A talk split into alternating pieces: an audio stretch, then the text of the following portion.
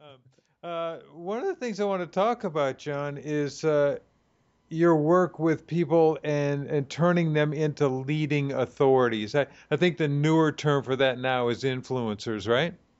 S- seems to be headed that way for sure. I, I think it depends on who you talk to. Yeah, it's I, there's a lot of ground noise because of these influencer studies that are coming out. Is that something that that you're gearing your clients towards, or how does it work? How do they actually get to be an influencer like that? Eh, well, that's a great question because I think a lot of people just think of it in terms of the size of the audience that someone has, and that's really not correct. It's actually how valuable they are to that audience. Uh, what you know, someone can be influential to a hundred people and, maybe have a better impact with, with, that than someone who's got an audience of you know a hundred thousand people, uh, but maybe you know not quite as influential to them. Uh, so I think it comes back to really uh, you know positioning yourself as someone who's providing value and being helpful to, to your audience rather than just someone who again you know maybe has a big platform but is focused more on selling rather than helping yeah, as I think through it too, I'm thinking, what are they influencing? Are they influencing a purchasing decision? Are they influencing something else? What do you consider an influencer?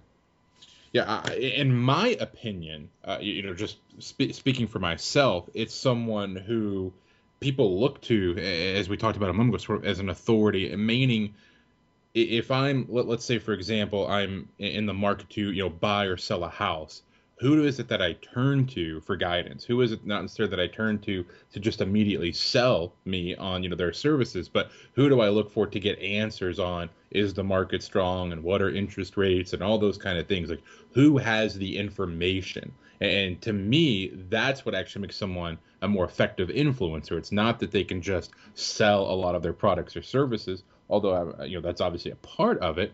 It's that they are a resource for their audience. It's the person they can turn to and say okay if i need sales help i need to you know pay attention to what this guy is you know publishing. If i need you know email marketing help i need to go pay attention to what this guy is publishing. To me that's the sign of a good influencer so as a company if i'm looking around to see who's influencing my industry how am i going to find that out it's a great question. I, I think the first thing that I would do is start paying attention to who your audience is interacting with. Uh, because I think that can mm-hmm. be an effective thing. I'll give you a quick example of this for, for my own business is that I uh, get a lot of questions from clients and my audience in general, you know, Facebook fans, Twitter followers, things like that, about email marketing. It's a subject I know about, but I'm by no means, you know, an expert on it. And so I was speaking at an event and I met a gentleman named DJ Waldo who was very much an expert on email marketing. And I had noticed how many of my followers were interacting with him. Mm-hmm. You know, retweeting his blog post, you know, asking him questions, paying attention. And I thought, here's a guy that I need to know because I can put him in front of my audience and it's helpful for him, it's helpful for them, and obviously then that's going to help me and so I was able to, you know, establish a good relationship and ultimately, actually, you know, a really good friendship with DJ, uh, you know, because of that. And of course, he's returned the favor, and so he's interviewed me for his audience, and you know, and those things, uh, you know, on some topics that maybe I know a little bit more about. Uh, so I think that's the thing is you just start to first pay attention to who's your audience talking to, who are your customers talking to. I, I think that sometimes becomes a, a more effective way of looking at it. And the cool thing about this, Mark, is that the internet makes it so easy for us to do this now. In the past, it was you know virtually impossible. Today, we can do this just by you know sitting at our computer. Yeah, I'd had to verify that. I know that uh, you and I speak at a lot of conferences. I mean, literally hundreds. And one of the things that started happening several years ago is we would meet people phys- in the physical world that we had had daily conversations with online. uh, you know, the, to the point where people started wearing shirts with their Twitter handle on it because that's how we recognized each other. That's exactly right. It, it, it's a cool but also weird feeling uh, when you arrive in a town to speak at an event, and at the airport, someone has already written you on Twitter saying, "Hey, you know, I, am here as well. Let's share a cab." And you, you're you're almost very comfortable doing that because, like you said, it's probably someone that you've actually talked to for for, for a long time. Uh, the, the, most extreme example I can think of with this is uh, another uh, wonderful uh, marketer and influencer online is Scott Stratten, and uh, he's the author of Unmarketing. And he uh, and I had become friends. I think it was like 2007, 2008, like you know the earlier days of Twitter. And of course, not only did we you know communicate regularly online, but we did exchange you know emails, phone calls, and, and those type of things. But we had never met face to face until uh, he was coming to Nashville to speak at an event, and I said, "Well, you have to stay at my house."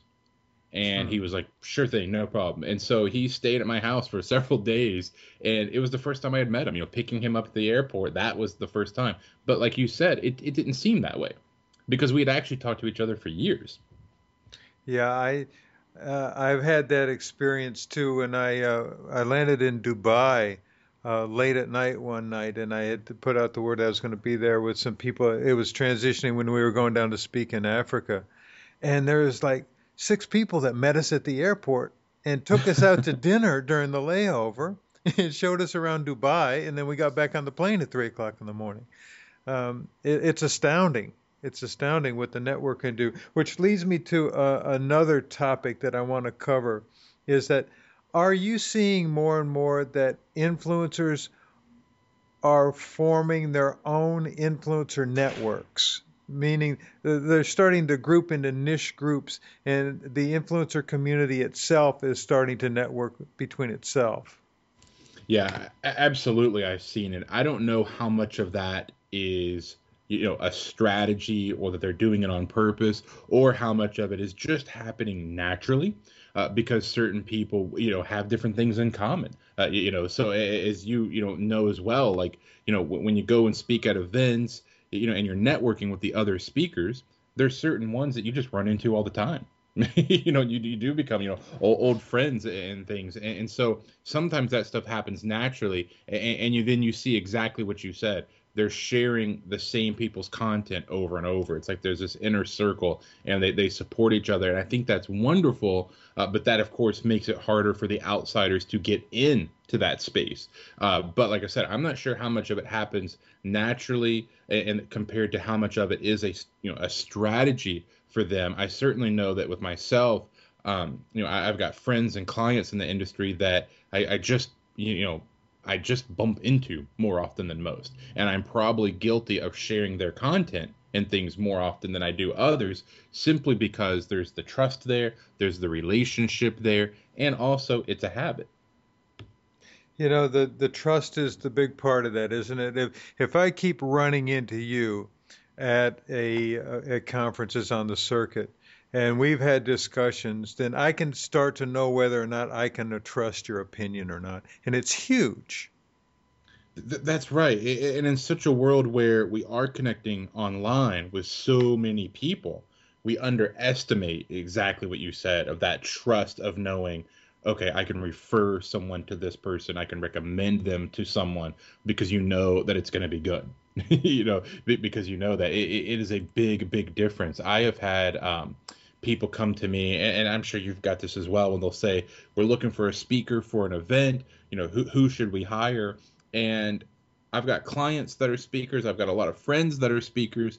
But the first person that sometimes pops in my mind is uh, Bob Burg, uh, author of The Go Giver, because Bob and I have spoke at like nine events together you know not right. planned yeah, but yeah. just you know and, and it's funny because every time it's like either he goes on right before me or i go on right before him so i've seen him speak so many times you know and, and so there's that trust factor there of i know exactly what they're going to get with him and so i can more uh, confidently recommend it than i can someone else that maybe i've seen once or maybe i've only seen it online on a video yeah, Michael Wu talks about that a lot. I don't know if you know Michael from Lithium Technologies. He's their chief analytical scientist.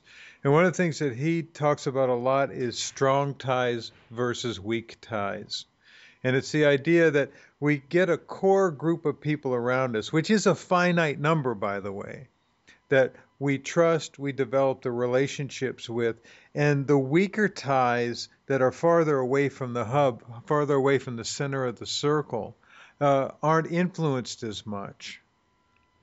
That that's so true. I mean, I, I, I don't know him, but I think that's absolutely correct. Uh, we see that happening, like you said earlier, in multiple industries.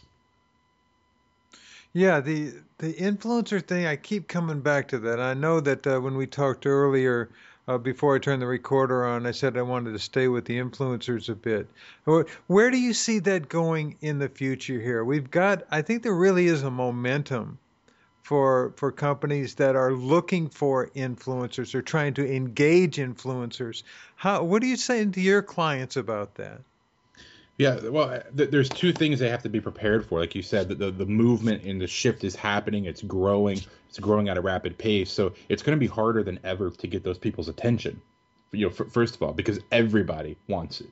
you know, yeah. And, and, so you're going to have to get creative, and then and, and you know be prepared to do something different. And then the second thing is it's going to be patient.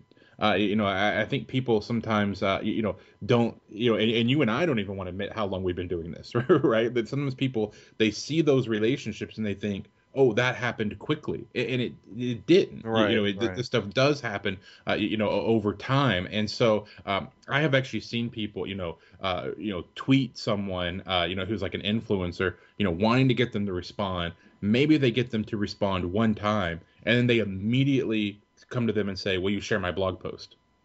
And it's like, you know, wow, like there's no there's no relationship there. you know, you, you didn't take your time on that. And so I think that's the problem is sometimes people are approaching with that selfish thing of here's what this influencer can do for me rather than thinking what can I do for the influencer?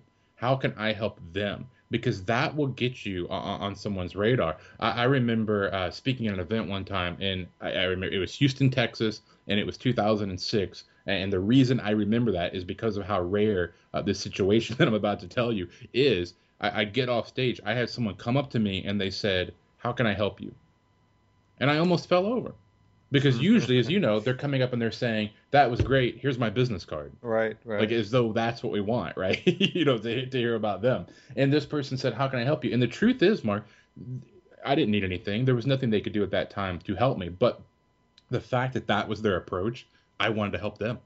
It, it's interesting. Jeff DeVerter from Rackspace, he and I are very close. Uh, we talk a lot. But he said that to me out of the blue um, when I ran into him in Las Vegas a couple months ago. And it really does have an emotional effect, doesn't it? Yeah, it, does because it's so different. you are you're not expecting it, which is uh, you know probably sad. Uh, but yeah, it, it, does have that effect, and, and, and I think you said something really important there of an emotional effect. Like I said, th- th- when this person asked me that, I, I just stopped. I was a deer yeah. in headlights, you, yeah. you know, and and they were, you know, it was awkward for a few seconds as I just didn't even respond. I wanted to hug them. I thought I'm just gonna have to, you know, give this person a hug, and I don't hug anybody. But it was just so refreshing that that was their approach rather than you know let me give you my card let me tell you about what we do. You know i appreciate that. I know what people are trying to do.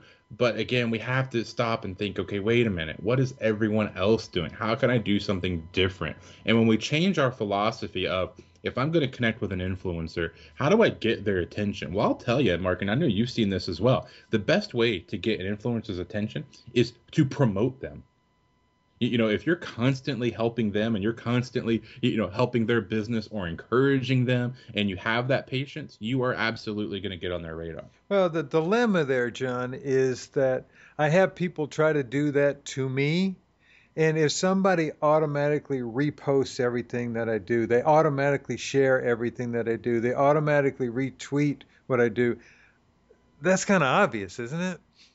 Well you know you're exactly right and, and that you know, I, I'm glad you brought that up because just doing that probably worked years ago, but it doesn't today because of exactly what we were talking about. It's getting so big now. There's so much noise out there.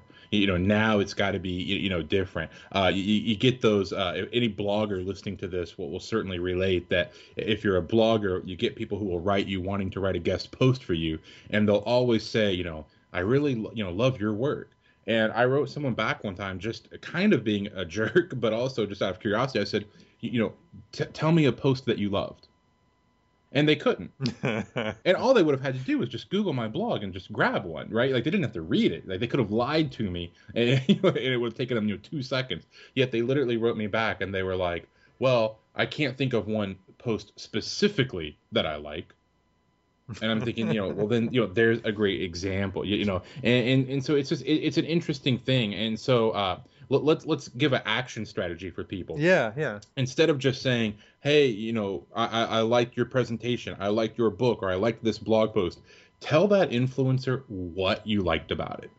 That really stands out when you say, hey, here's the takeaway, or even better, the ultimate thing is to tell them how you applied it and what results you got you, you know that stays on your radar. That's wonderful. Uh, yeah, you know that's the. I, I did a, a UStream show uh, many years ago, and uh, a, a, gentleman watching who I did not know, um, I just live critiqued his website, right? You know, on UStream, right? Just a ten minute kind of a thing. The next morning, he sent me an email, and all the changes had been done. and, and, I was blown away, right? Well, not only then did later he become a client of mine, but to this day, he's a very close friend of mine. And, and we talk, you know, almost weekly now. And it all started, he got my attention because he took action. And again, you know, as you and I know, sadly, that's kind of rare, right? Right. But instead of him just writing me saying, "I really enjoyed your UStream, you know, broadcast," or "Thanks for the tips," or you know, any of that stuff, which would have been fine, he took uh, you know up a level right? Instead he said let me really show you my appreciation. I'm going to implement this stuff and send you the results. Wow that's you know and, and, and that that stands out. That that is a, a really nice i mean you call it an action item. I mean that's just smart. Yeah yeah it, it really and let me uh, fill all the listeners in on that person then uh, about 30 to 45 days later sent me another email uh, with you know what the results had gotten in terms of sales since he made the changes mm-hmm. uh, so again i'm impressed on, on this and then he says um, i'm going to record a video testimonial for you and, and then you know at this point now if this guy comes to me and says i got a question or i need some help of course I am, right? I feel indebted to him, you know, uh, in this sense. So it's just, it's one of those things of, you know, being genuine about the people that you're building relationships with and being you know doing it in a very authentic and real way. But like i like i said like like you're saying don't just retweet their stuff. Don't just share it on facebook. And don't just say i really enjoyed that post. Tell the person why because these people out here who are uh, creating content it's not easy.